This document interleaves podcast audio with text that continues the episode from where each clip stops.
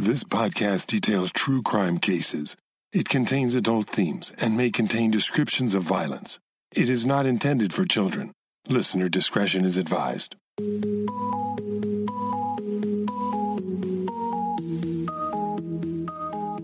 Thank you for joining me for today's episode of Once Upon a Crime. Many places around the world are known for their iconic structures. The Eiffel Tower in Paris, the Golden Gate Bridge in San Francisco, and the Empire State Building in Manhattan are three such well known landmarks. London, England has more than a few famous landmarks, including the London Eye, Big Ben, and Buckingham Palace. But one of the oldest in that fair city is the Tower of London. Thousands of years of history are contained within its walls. First built as a fortress and a royal palace, it has been the scene of the rise and fall of monarchs, a center of power and politics, and has played host to scandal, intrigue, and even murder. On this episode, I will share with you some of the bloodiest stories in the history of the tower and the famous hauntings that have followed. This is Chapter 2 of Haunted Homicide. Join me on a journey through the haunted Tower of London. The Tower of London was birthed in blood. The Battle of Hastings in 1066 brought Anglo Saxon England to an end when, during a particularly bloody battle, Duke William of Normandy ordered his troops to shoot over the shield wall of King Harold's elite guard. One arrow landed squarely and spectacularly in King Harold's eye. He fell, and while his troops fought valiantly, by the end of the battle, not only was King Harold dead, but his body was so brutalized that as his people arrived to collect his body, even his mistress had trouble recognizing him. On Christmas Day, 1066, William I became England's new king. But the citizens opposed this Norman king, and rebellions arose throughout the kingdom. King William had castles built along his route into London, fortresses to keep himself and his troops safe from enemies. Great castles were built quickly at Dover, Exeter, York, Nottingham, Durham, Lincoln, Cambridge, and Colchester. But William knew that he needed his most grand and secure castle built in the new capital, London. And he planned to build this structure on the site of the former Roman fort of Arx Palatina, located on the north bank of the River Thames. His new subjects had protested violently at his coronation, so William knew that a show of force had to accompany his new leadership to keep rebellions in check. The new castle in the center of the city was built not only for protection, but also to intimidate. Ten years after his coronation, ground was broken on the new castle. The former Roman built city wall was used as a temporary barrier on two sides, and a deep ditch was constructed on the remaining two. In the middle, a tower was built, first constructed with wood, but within a decade replaced by permanent stone. By 1078, William handpicked the master architect, Gundulf, to design the most magnificent castle ever built. It was to be the most militarily sound, as well as an opulent royal residence. The grandest portion was called the White Tower, named for the blocks of pale marble stone from which it was constructed. It rose 90 feet, or 27 and a half meters in the air, had walls that were 15 feet thick, or 4.5 meters at the base, tapering up to 11 feet at the top. The basement was originally constructed to store food, drink, and armor, but later would be used as a torture chamber, as the thick earth and stone walls served perfectly as soundproofing to contain screams of agony. The second floor of the White Tower was used by the constable to house important guests and later to imprison people of particularly high rank. The structure would be used as a prison beginning in the year 1100 and up until 1952, with its last prisoners being the infamous Kray twins. But still, the tower's principal use was as a royal residence. Expansions to the Tower of London were ongoing, with several more towers and buildings added through the reigns of multiple monarchs. While the Tower of London is now mostly recognized as the home of the crown jewels on display today in the Martin Tower, it has also served several other functions as an armory, a treasury, a public records office, and as home to the Royal Mint. It has even served as a menagerie. During the long reign of King Henry III, the tower was greatly expanded. No expense was spared to renovate the royal palace, which included the building of luxurious private quarters for the king and his French queen, Eleanor. The original Roman city wall on the eastern border was demolished and replaced by a tall curtain wall flanked by three new towers the Lantern Tower and the Salt Tower, and the largest tower after the White Tower, the octagonal Wakefield Tower. During Henry's reign, the first wedding was held at the Tower of London, his marriage at age 29 to the 14 year old Ellen of Provence. Henry founded his royal menagerie in 1235 when his new brother in law gifted him three leopards after his sister Isabella married Holy Roman Emperor Frederick II. Later that same year, a lion was added to the menagerie. Now, with four big cats in his collection, Henry III decided to move all the animals in Henry I's menagerie at Woodstock to the Tower. It's believed that this collection may have included more lions and leopards, as well as lynxes and a camel. The first recorded tourists to the tower were the special visitors that were invited to come and view these animals. Over the years, other exotic animals were housed in the menagerie, including a polar bear sent by the King of Norway. The bear was allowed to fish for salmon straight out of the River Thames. An elephant became the most celebrated animal of the menagerie when it arrived in 1255. Sadly, but not surprisingly, many of these animals did not survive long. When the elephant died, the enormous house that had been built for it was later used to hold prisoners. The menagerie itself remained open until 1835 and became a popular destination for people who would pay to view the exotic animals. It was finally closed after a series of dangerous animal escapes and attacks, including the near fatal mauling of a zookeeper by a leopard in 1830, a timber wolf escape in 1834, and a monkey's attack on a guardsman in 1835. But I digress. I found it so odd that the infamous Tower of London once held a public zoo that I had to share a little bit of that history with you. But not to worry, I won't prattle on through the 950 year history of the Tower of London. I am not Dan Carlin, and this is not hardcore history, although that is a most excellent podcast. No, dear listener, let's get back to what you've tuned into this series for the murderers and the hauntings. The first ghost reportedly seen at the Tower of London was that of Thomas Becket, Archbishop of Canterbury. His apparition was observed by workers who were in the process of building the inner circle wall of the tower in 1241. The wall had been commissioned by Henry III, the grandson of the king who is said to be responsible for Becket's murder in 1170. Thomas Becket was the son of a wealthy English merchant who was educated in Paris. While he was away at school, his family's fortune was lost, and he was required to find employment. He first worked as a clerk, but his well bred social graces and education helped him to secure a position in the household of Theobald of Bec, who was then serving as the Archbishop of Canterbury. Becket impressed the Archbishop, who then sent him to Paris to study law. He was dispatched by Theobald on important missions to Rome and also to Bologna to study canon law. When he returned to England in 1154, Theobald appointed him Archdeacon of Canterbury. The following year, Theobald introduced Becket to the newly crowned Henry II. They instantly took a liking to one another, and before long, Henry considered Becket a trusted friend and adviser. In January 1155, King Henry appointed him as Lord Chancellor. As Chancellor, Becket's primary role was to enforce tax collection of all revenue of the kingdom's landowners, including the church.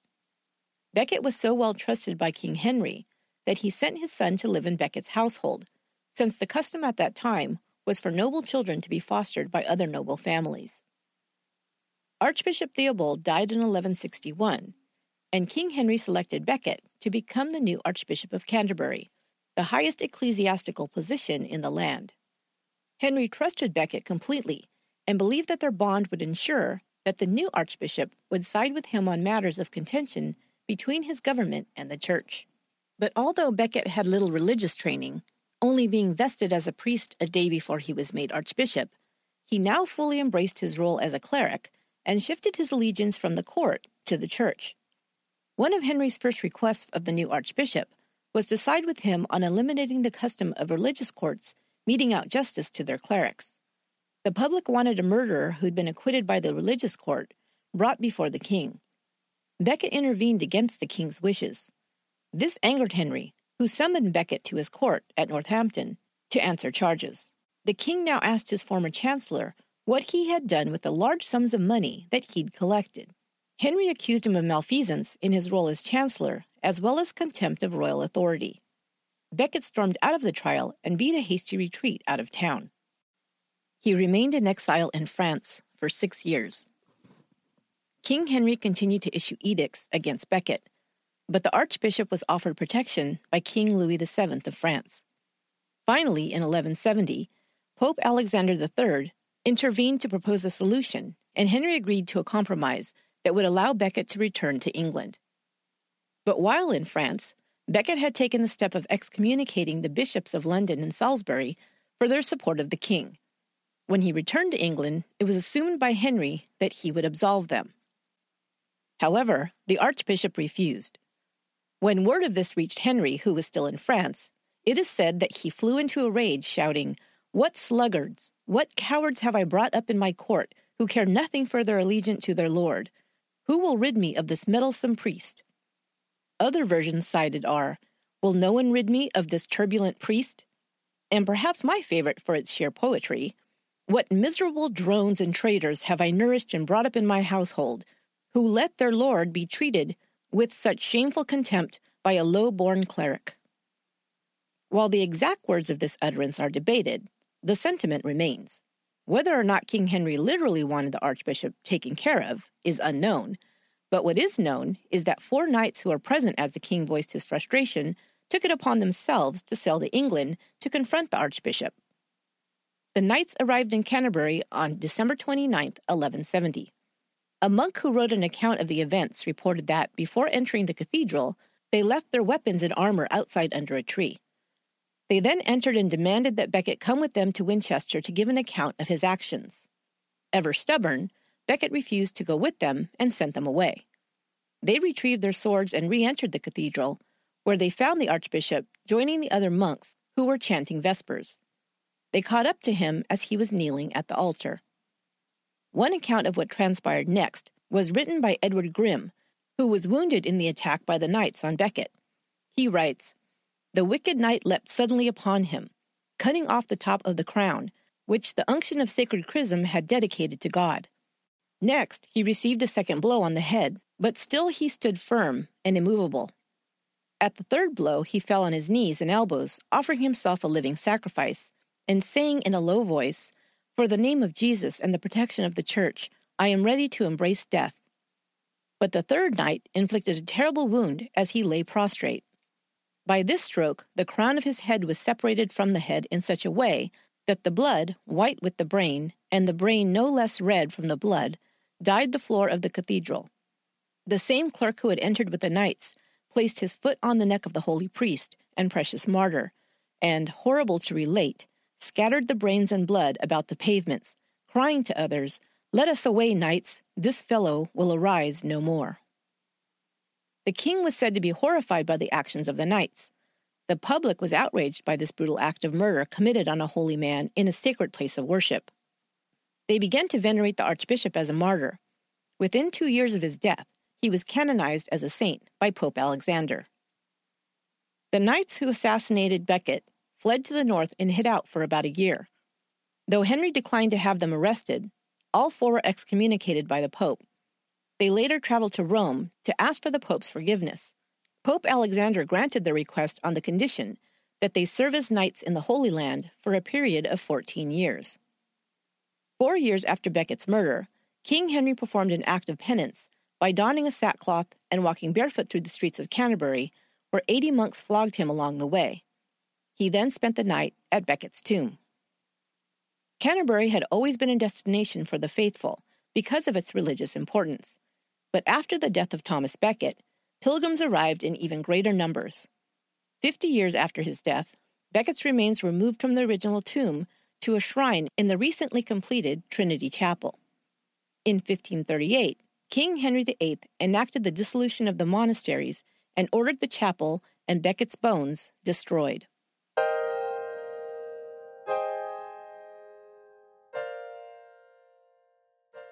So, why was Becket's ghost said to haunt the Tower of London? Well, for one thing, he had once supervised construction at the tower, including the reinforcement of the outer wall.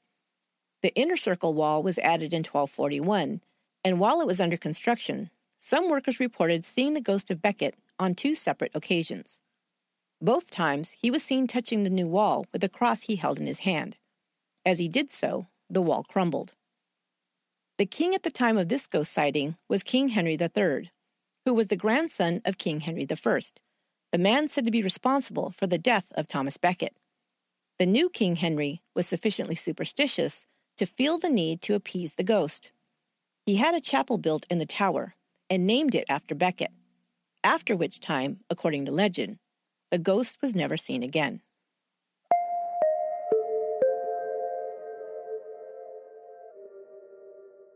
Okay, so this next portion doesn't include a ghost sighting, although it wouldn't be surprising if it did, as this is a particularly brutal tale from the tower.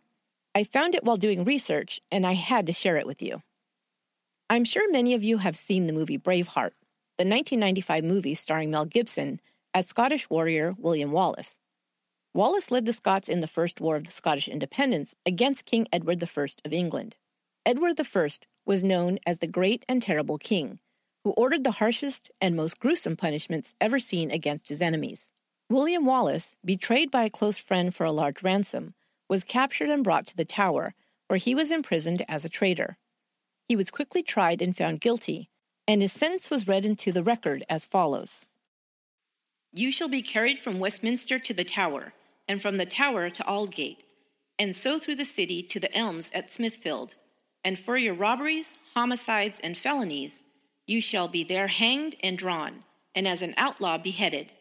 And afterwards, for your burning churches and relics, your heart, liver, lungs, and entrails, from which your wicked thoughts came, shall be burned. And finally, because your sedition, depredations, fire, and homicides were not only against the king, but against the people of England and Scotland, your head shall be placed on London Bridge, in sight both of land and water travellers, and your quarters hung on gibbets at Newcastle, Berwick, Stirling, and Perth, to the terror of all who passed by. The following account of exactly how the sentence was carried out is described in Nigel Jones's excellent book, Tower An Epic History of the Tower of London, which I highly recommend. I'm going to read his account, because I don't think I could write it better than he has already done. Warning it's extremely violent and brutal, but this is what constituted justice in the 13th century. First, he was bound to a hurdle fixed to a horse's tail, with his head dangling humiliatingly near the ground. Exposed to the jeers, taunts, and filth flung by the braying crowds lining the streets, he made a slow journey to the scaffold, past the stations of the cross decreed in the sentence Westminster, the Tower, Aldgate, and finally Smithfield. Where a high scaffold had been erected, the better for the crowds to enjoy this martyrdom. Wallace was first hanged from a gallows, slowly strangling. As the victim involuntarily urinated, defecated, and ejaculated, the obscene jeering of the mob reached fever pitch. The executioner, a skilled torturer, slashed through the rope just before death supervened, reviving the insensible victim with a bucket of water. Wallace's genitals were then sliced off and flung into a fire to be burned before his dying eyes. Next, a deep incision was cut into the abdominal wall of the agonized but still living man, and his intestines were slowly drawn out and consigned to the flames. Only when the executioner pushed his bloody hands into the chest cavity and ripped out Wallace's still beating heart and lungs did merciful death finally ensue. Even then, though, the butchery was not complete. The corpse was cut into four quarters, each with a limb attached, to be exhibited in the regions where Wallace had dared to rebel. Finally, the patriot's head was hacked off, boiled in salt, and plunged in a preserving pail of pitch before being spiked on London Bridge. Pretty gnarly. The last two stories are the most famous ghosts said to haunt the Tower of London The Princes in the Tower and Anne Boleyn. We'll fast forward a couple hundred years to April 9, 1483. After a brief illness, King Edward IV died. Edward IV's heir, Edward V, was just 12 years old when he was to take the throne. So, of course, a regent would be appointed for the boy until he reached the age of majority. His uncle Richard, Duke of Gloucester, was appointed as per his brother's wishes. Meanwhile, Edward V's Woodville uncles and half brothers, the Greys, were discussing how to keep their power and influence at court. They decided to confirm that Richard would be appointed protector of the king and kingdom, but only as the head of the Regency Council and not as the sole ruler. With this matter settled, they invited the Duke of Northampton to meet up with the boy King Edward V on his way to London. When he reached Northampton, his nephew wasn't there, but had ridden on ahead to Stony Stratford. The Queen's brother, Anthony Woodville, aka Lord Rivers, along with Richard's nephew Richard Grey, met him and told him of the changes of plans. The next morning, Richard had Grey and Lord Rivers arrested under the charge of treason against the Lord Protector and sent to Pontefract Castle. Richard then traveled on to Stony Stratford to take possession of his nephew Edward V and informed the boy that he had thwarted a plot against him. He then escorted Edward to London. Edward was sent to the royal apartments at the Tower of London, which was the customary place for monarchs to be housed in the days leading up to their coronation. Richard then went to Westminster, where the Queen Mother had sought sanctuary with her other children. Richard sent the Archbishop of Canterbury to persuade her that all was well and that he had their best interests at heart. He persuaded her to send her other son, nine year old Richard, Duke of York, to him, where he would be protected along with his brother, the soon to be King Edward. She agreed. But on June 23rd, there was no longer any doubt that Richard of Gloucester was scheming to take power. The Queen Mother discovered that her brother, Lord Rivers, and her younger son, Richard Grey, had been executed. Richard then began rumors that Edward V and his siblings were not legitimate children of King Edward IV. It was asserted that the king had been pre contracted to another woman when he'd married Elizabeth Woodville, so their marriage was in effect illegal, and her children were not eligible for the crown. This now left Richard, Duke of Gloucester, the rightful heir to the throne, as King Richard III. These claims were also put before Parliament, and on July 6th, Richard was crowned King of England. For the next few weeks, Edward V and his younger brother Richard, the boy princes, were seen playing in the gardens at the Tower of London. Then they simply disappeared, never to be seen again. Rumors circulated among the people that the princes in the tower were dead.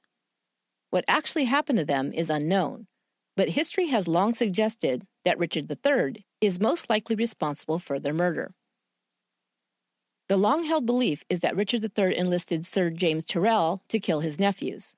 Tyrrell, along with two accomplices, Miles Forrest and John Dighton, presented a letter to the governor of the tower that ordered him to provide them with the fortress's keys.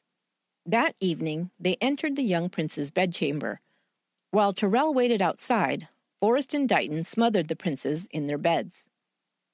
While Richard's complicity in the disappearance and presumed murder of the princes is legend, some historians now dispute this, saying there is no actual evidence it is true. However, in 1674, workers at the Tower of London dug up a wooden box found under a staircase in the White Tower that contained two small human skeletons. It was immediately assumed that these were the bones of the missing princes. The bones were buried in Westminster Abbey. Recent requests have been made to DNA test the bones to determine if they can be identified as Edward V and his brother Richard, but the Abbey authorities have denied these requests. Ghosts of two young boys have been repeatedly seen around the Bloody Tower, so nicknamed because it was long believed to be the site of the prince's murders. The Bloody Tower has been the sighting of several ghostly visitors, including Sir Walter Raleigh. The princes are often seen wandering the halls wearing nightshirts and weeping. Visitors to the tower as young as toddler age who would not have any knowledge of this historical story, have described seeing sad young boys in funny clothes. A woman on holiday in 2017 was snapping pictures during a tour at the Tower of London and later noticed a figure of a young boy standing behind her, who was not present during the tour. Others have reported hearing the laughter of children when no children were present.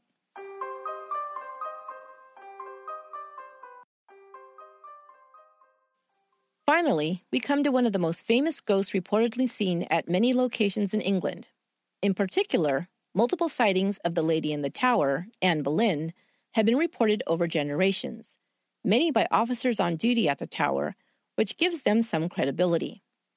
But first, let's find out more about this Queen of England, who won the heart of Henry VIII, only to find herself facing the gallows a short three years after her marriage to the fickle king. Anne Boleyn was born in either 1501 or 1507. The date is debated by historians, and was the daughter of Thomas Boleyn, who was later given the titles of the Earl of Wiltshire and the Earl of Ormond. Her mother was Lady Elizabeth Howard. Anne had two siblings, a sister Mary and a brother George. They were raised at Hever Castle in Kent. Anne's father served King Henry VII as a diplomat and went on many missions for him during his reign. He continued his career under King Henry VIII. Margaret of Austria was charmed by Sir Thomas Boleyn and offered Anne a place in her household when she was only approximately 12 years old.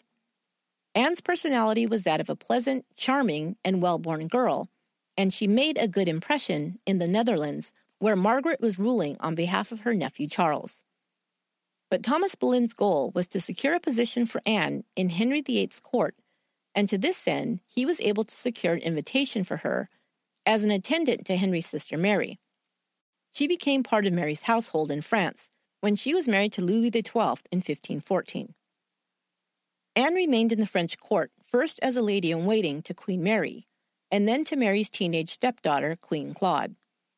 She remained at the French court for seven years, during which time she became fluent in French and studied literature, music, poetry, and religious philosophy. She also became versed in the art of courtly love and gained experience in flirtatious banter something that would contribute to her undoing later. Anne was far from a great beauty, but she was attractive, with a slim figure, an olive complexion, and dark eyes and hair. She was quick witted, graceful, and possessed a sharp sense of humor. She was skilled at cards and other games played by court members. She could also converse intelligently on many subjects, while still maintaining a coy femininity. She was a devout Christian and was devoted to the Virgin Mary.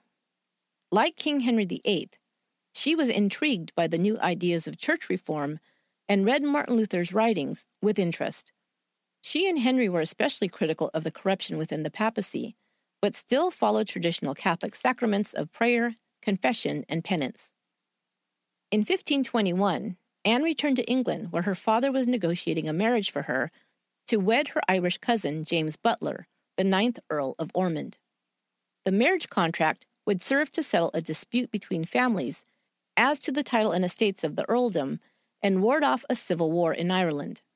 But soon after Anne returned, Thomas Boleyn decided against the marriage and it was called off. Anne's sister Mary had wed William Carey, a noble of no great standing. Her wedding celebration was held at Greenwich and was attended by Henry VIII. Henry was attracted to the new bride and soon made her his mistress. Mary had two children during this time, and it has long been debated whether her husband or the king was their father. In either case, Henry did not acknowledge either child, and Mary left court to live in the country with her husband. Anne was presented to the court of Henry VIII in 1522. She, along with several other ladies of the court, took part in an elaborate costume dance that was performed for the king's entertainment. Her time in France set her apart as more stylish and worldly than the local ladies. She was also a skilled dancer. She became very popular at court and was pursued by many admirers. Anne was courted by and fell in love with Henry Percy, son of the Earl of Northumberland. They became secretly betrothed to one another, but later, when this was revealed, they insisted that the relationship had not been consummated. Percy's father opposed the match, and Anne was sent away to the countryside, while Percy was married off to Lady Mary Talbot, who he'd been promised to in his youth. They had an unhappy marriage, and Mary would later seek a divorce, accusing her husband of having a pre contract with Anne Boleyn. This would make Henry and Anne's betrothal legally binding and serve to invalidate her marriage. The pre contract was never proven, and the couple remained married. But Mary hated her husband and lived apart from him for most of their marriage. Anne returned to the court to serve as a lady in waiting to Queen Catherine. Henry, who always had an eye for the ladies, now set his sights on his former lover's younger sister. In 1526, Henry began his courtship of Anne Boleyn. By this time, he'd been married to Catherine for 17 years, but the union had not produced a son and heir. Their only living child was Princess Mary. Catherine was five years Henry's senior, about 38 years old at the time Anne came to court, and could most likely not bear any more children. Henry was desperate to have a legitimate heir. He had one illegitimate son, whom he claimed, Henry Fitzroy, Duke of Richmond, but in order to secure his kingdom, he needed his queen to give him a son. Anne, being a smart girl, knew the power she held over Henry and was determined not to become another mistress who was used by him and then tossed aside, as her sister Mary had been. She kept the king's interest by keeping him at bay, not allowing him access to her body until she was his queen. But in the meantime, she allowed him to shower her with expensive gifts.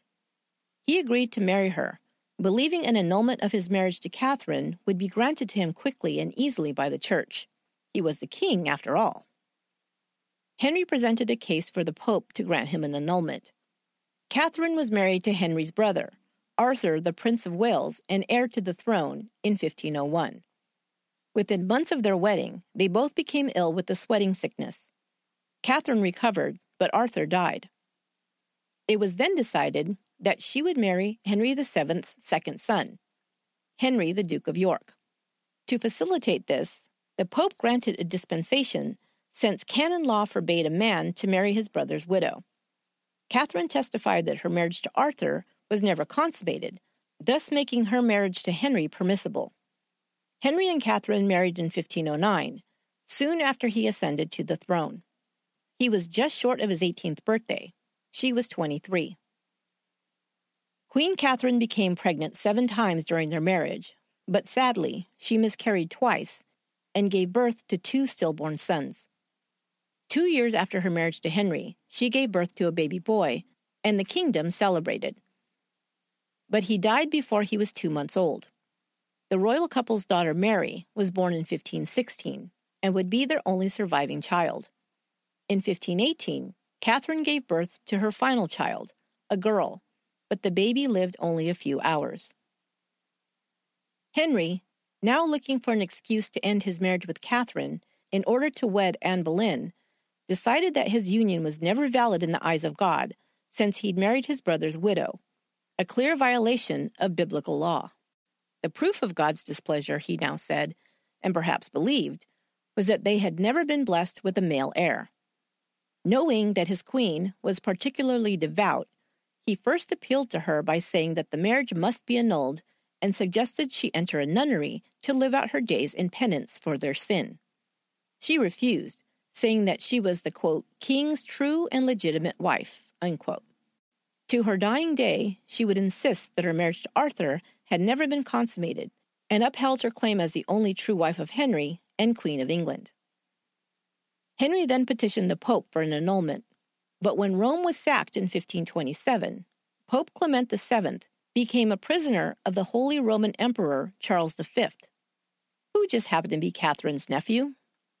Henry now put his great matter, as it became known, in the hands of Cardinal Thomas Wolsey.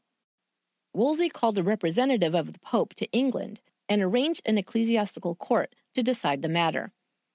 He even called both Catherine and Henry to testify. After two months of hearings, Pope Clement had the case returned to Rome, and all hope of the church granting Henry his annulment was lost. Furious at not getting his way, Henry took it out on his longtime trusted adviser, Cardinal Wolsey. He was stripped of his government office, and Henry took possession of his palace, Hampton Court. The king would use the former cardinal's opulent digs, fully furnished with the finest tapestries, hand carved furniture, and jewel encrusted dinnerware, I imagine anyway, to use as his own main London residence. In 1530, Wolsey was accused of treason, but fell ill and died before he could be tried. Henry now broke with the Roman Catholic Church. He rejected papal authority and had Parliament declare him head of the Church of England initiating the English Reformation. The following year, Catherine was banished from the court and sent to live at the Moor Castle. She would later be moved to Kimbolton Castle. Anne Boleyn moved into the Queen's former rooms at the palace, and in 1532, Henry and Anne were wed in a secret ceremony. Soon after the marriage, Anne became pregnant, and a second wedding was held in London on January 25, 1533. The following May, Thomas Cranmer, the recently appointed Archbishop of Canterbury, convened a special hearing which he presided over and declared the marriage of Henry and Catherine null and void. A few days later, he ruled that Henry and Anne's marriage was valid and declared Anne the rightful Queen of England. Catherine was stripped of her title of Queen and was now to be known only as the Princess Dowager, her title as the widow of Arthur. Her daughter Mary was declared illegitimate, and any children of Henry and Anne would now be next in line to the throne. On September 7, 1533, Anne gave birth to a daughter, Elizabeth. But now that Henry, who'd waited seven years to wed and bed Anne Boleyn, had what he long fought for, he wasn't entirely pleased. First of all, Anne had yet to provide him with a son. Also, his new bride was much more opinionated and headstrong than he liked in his women. She'd been in her mid 20s when they'd first met, but now she was in her 30s, and there wasn't much time left before her childbearing years would be over. Anne also felt this pressure, but at first wasn't concerned, believing she would surely give Henry many children. In the meantime, she relished her role as queen. There were clear factions for and against her marriage to Henry while they were embroiled in the great matter, and she hadn't forgotten who had opposed her. She lorded her position as queen over them, and in the process created more enemies. She even acted haughtily to family members who had worked behind the scenes to help place her in her position as queen. Her own uncle, the Duke of Norfolk, grew to resent her and would become instrumental in her later downfall. Anne became pregnant again quickly, but suffered a miscarriage in 1534. She was pregnant again in 1536 when news came that Catherine of Aragon was dead. Anne expressed her joy, stating, I am indeed queen, and wore yellow to celebrate. Days later, Anne had a shock upon hearing her husband had been badly injured in a jousting fall and was not expected to recover. Henry pulled through, but Anne miscarried a male child five days later the same day Catherine of Aragon's funeral was being held. Things quickly became dire for Anne. Henry now believed that he was cursed, and he blamed Anne for bewitching him and not making good on her promise to provide him with a male heir. The truth was, he'd grown tired of Anne soon after their marriage. He'd already taken up with young Jane Seymour, a lady in waiting to Anne Boleyn. Thomas Cromwell, the king's chief minister, who'd once been an ally of Anne Boleyn's, had turned on her when she influenced the king against his advice and opposed his judicial reforms. Now Cromwell saw his chance to rid himself of Anne's meddling by encouraging Henry's interest in Jane Seymour. Early in their marriage, Henry had asked Cromwell how he might go about annulling his marriage to Anne without having to reinstate Catherine as queen. After Catherine's death, this was no longer an obstacle, and Cromwell began to build a case against Anne to secure her downfall. Rumors about Anne had always circulated among Henry's subjects, many of whom remained loyal to Catherine.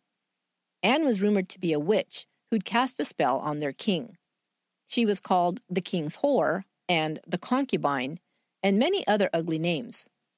She was even rumored to have six fingers on one hand.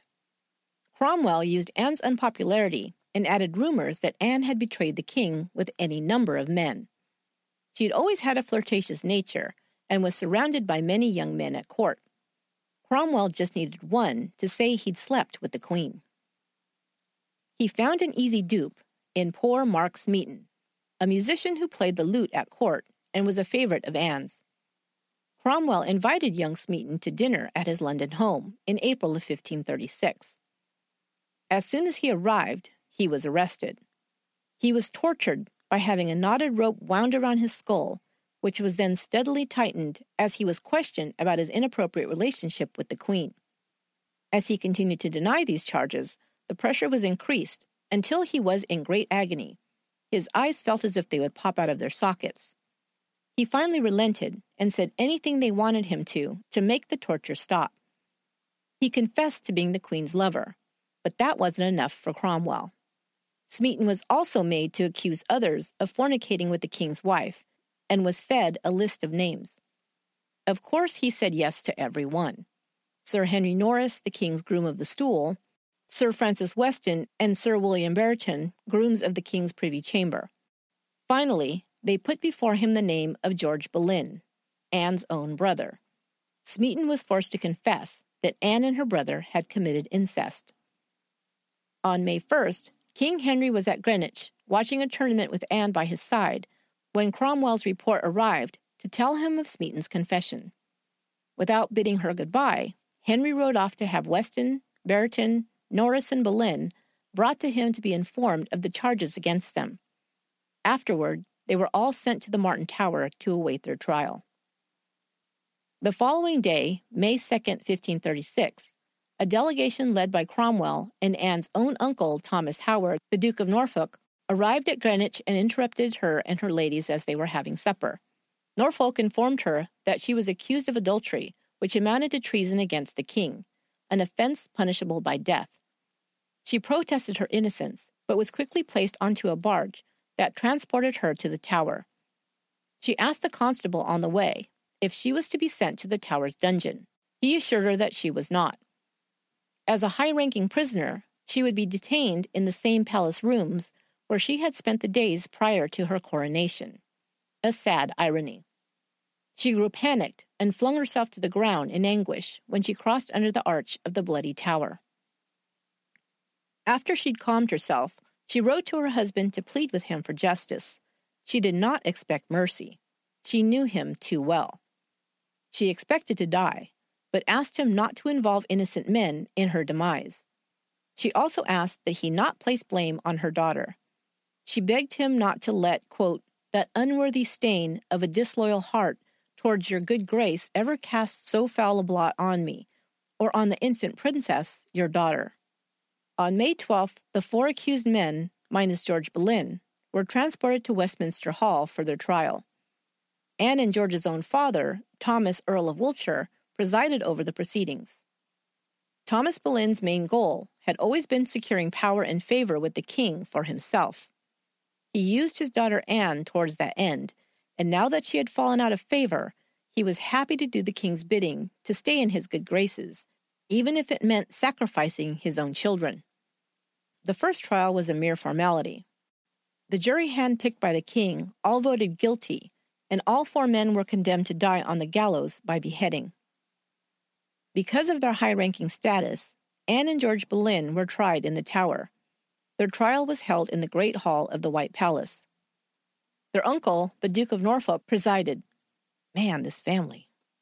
Thomas Boleyn himself had offered to sit on the jury, but was refused.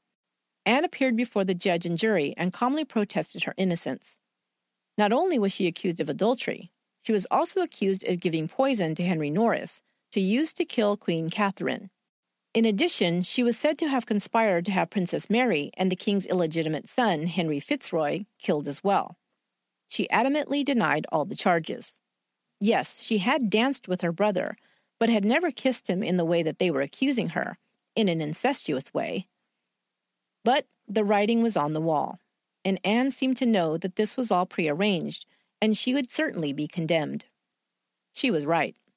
Proof that the trial was a sham and Anne was always meant to die was that Henry told Jane Seymour on the morning before the trial that Anne would be condemned.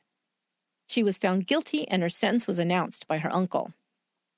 Quote, Thou hast deserved death, and thy judgment is this that thou shalt be burned here within the Tower of London on the green, else to have thy head smitten off as the king's pleasure shall be further known.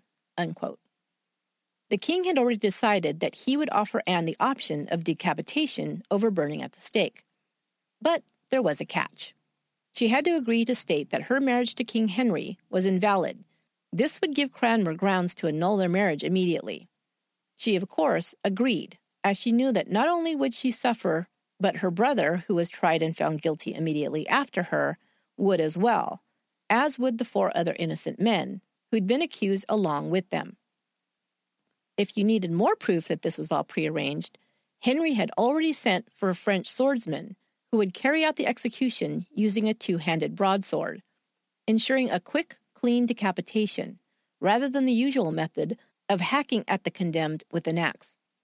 The executioner was already on his way. He would not have been able to arrive in time if not summoned prior to Anne's trial.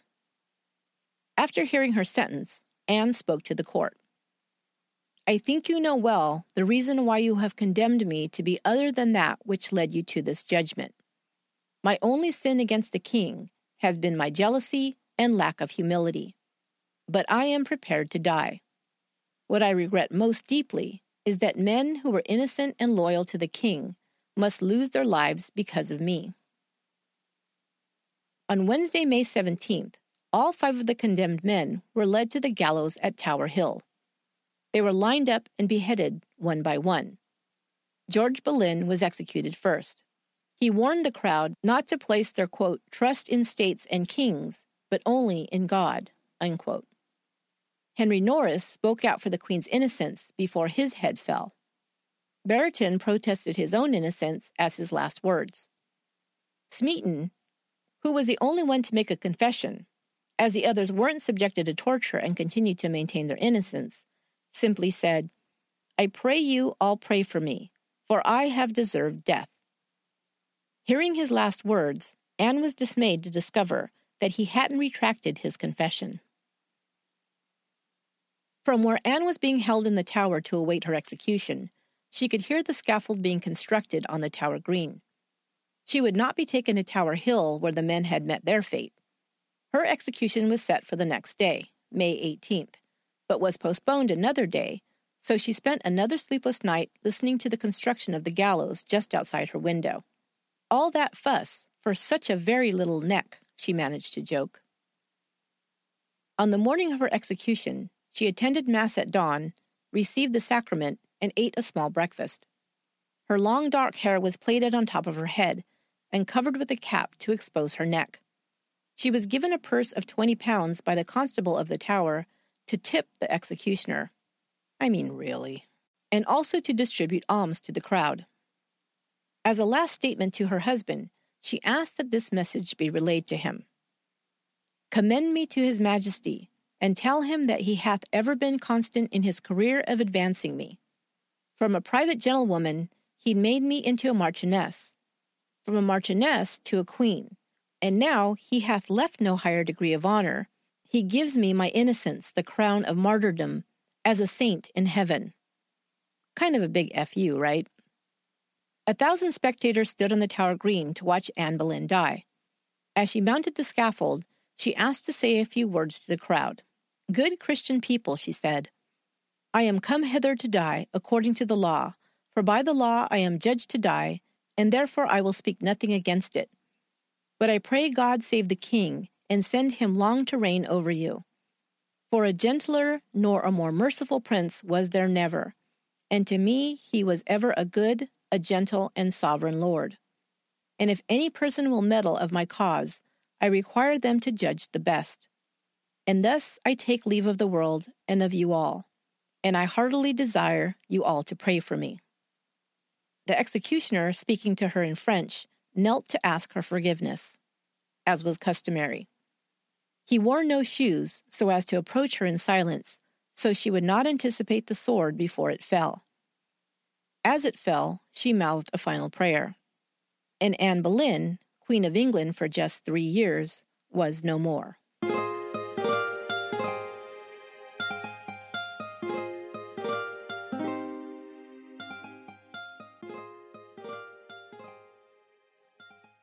Henry VIII wed Jane Seymour 11 days after Anne's execution.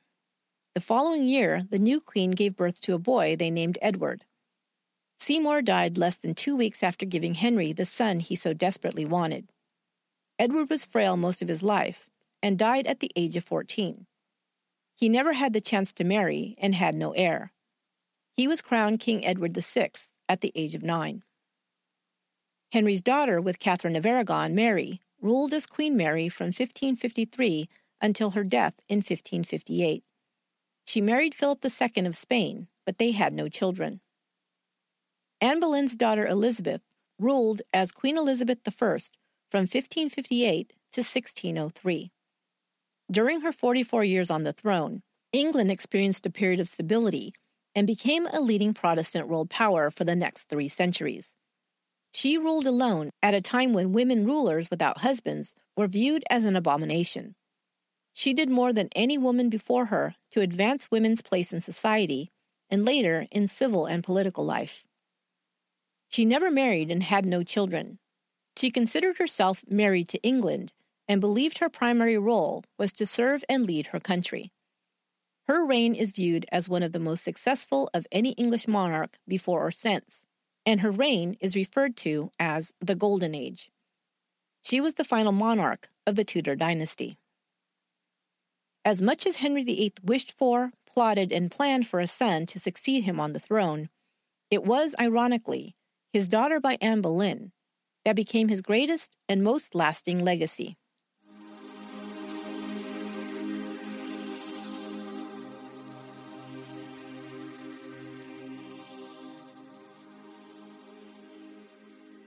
Anne Boleyn may have accepted her fate with grace born of a queen, but it seems she has not faded away quietly.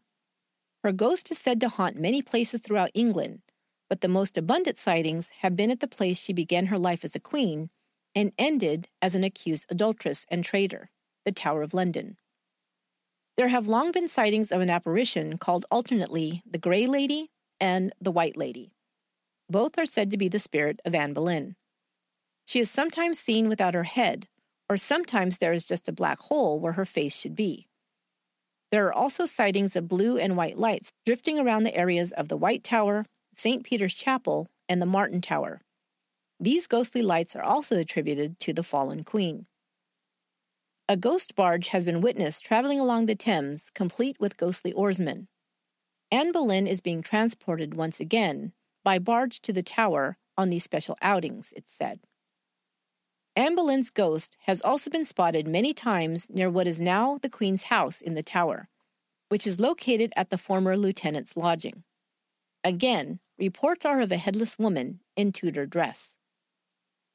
The rooms where the Queen awaited her execution in the tower are said to be mysteriously colder than the rest of the building. Tourists today still experience a chill as they walk through these areas and also report a strange perfumed odor that lingers. There have been specific sightings of a spirit over the years. In 1864, a guardsman at the tower saw a white ghostly figure in a doorway of the Queen's house. He called out, Who goes there? or some such warning, but it continued to advance on him. He pointed his bayonet at the figure when, to his shock, he realized it was headless. It then walked straight through him. The guardsman fainted in terror. He was found by his commanding officer, and was court martialed for drunkenness and dereliction of duty. But at his trial, two other guards verified that they had also seen the apparition as they were on lookout at the Bloody Tower. He was acquitted. In 1933, another soldier claimed to see the ghost of a headless body, which appeared near the Bloody Tower. It rose out of the ground and floated towards him. The soldier also raised his bayonet to defend himself, but as he struck at it, the figure vanished. These sightings are always seen near the same area of the tower and are considered the most credible by those who study such things, for the reason that they have been seen by several people over many years. In 1817, Edward Swift, keeper of the crown jewels at the tower, was at supper with his wife, children, and sister in law when they saw a cylindrical figure like a glass tube enter the room. The figure seemed to be made up of a rolling, white, cloud like substance. It passed behind Swift's wife and hovered near her shoulder. She felt as if it had seized her, and she crouched down to escape it as the rest of the terrified party looked on. Swift picked up a chair and swung at it, and the strange apparition disappeared. In 1972, a nine year old girl was visiting the Tower of London with her family. As she stood by the area where the scaffold now sits, which, by the way, is not the actual spot of the original scaffold site, that was located north of the White Tower. She was listening to the tour guide recite a list of those who had been beheaded with an axe at the tower. The child, who had no prior knowledge of Anne Boleyn, told her mother correctly that Queen Anne had not been executed by an axe, but by sword. She even knew that the executioner had not worn shoes in order to sneak up on the condemned woman before beheading her. Ghostly lights and a ghostly figure are often seen in the upper windows of the White Tower, the Martin Tower, and the Bloody Tower. Guards and others employed at the tower are well acquainted with the spirit, who, legend has it, is Anne Boleyn. Alison Weir, best-selling author of historical biographies on Henry VIII, Lady Jane Grey, The Princess in the Tower, and Elizabeth I, and who was an expert on the history of Tudor England, including an appendix in her book, The Lady in the Tower The Fall of Anne Boleyn, detailing the sightings of Boleyn's ghost at the Tower and other locations around England. She doesn't say whether she believes these accounts or not, but I gather that she does not. She makes much of the fact that Anne Boleyn's ghost is seen in parts of the tower where she was not held, did not visit previously, or places that were not even constructed before her death. One such place is the Queen's house, where there have been several sightings of her ghost. Weir explains that Anne Boleyn was not held there before her execution, so she states it is unlikely the sightings there are credible. However, in my research, I found records that report Anne did visit the lieutenant's lodging, and it was from there that she wrote the pleading letter to her husband to treat their daughter well. The Queen's house is now located on the former site of the lieutenant's lodging. Also, if Anne's ghost was going to inhabit one place in the tower, wouldn't she pick the Queen's house? Just something to think about. That'll do it for this episode of Once Upon a Crime. This chapter was a little different, and I hope you liked it. I love British history, especially the dark history of the Tudors. If you enjoyed it, let me know, and I might sprinkle one or two episodes about that period now and again. Thanks for indulging me. I'll be back next week with a real Halloween treat. We'll go into another haunted, creepy mansion that was inhabited by a serial killer. You won't want to miss it. Once Upon a Crime is written, produced, and edited by me, Esther Ludlow. Until next time, be good to one another.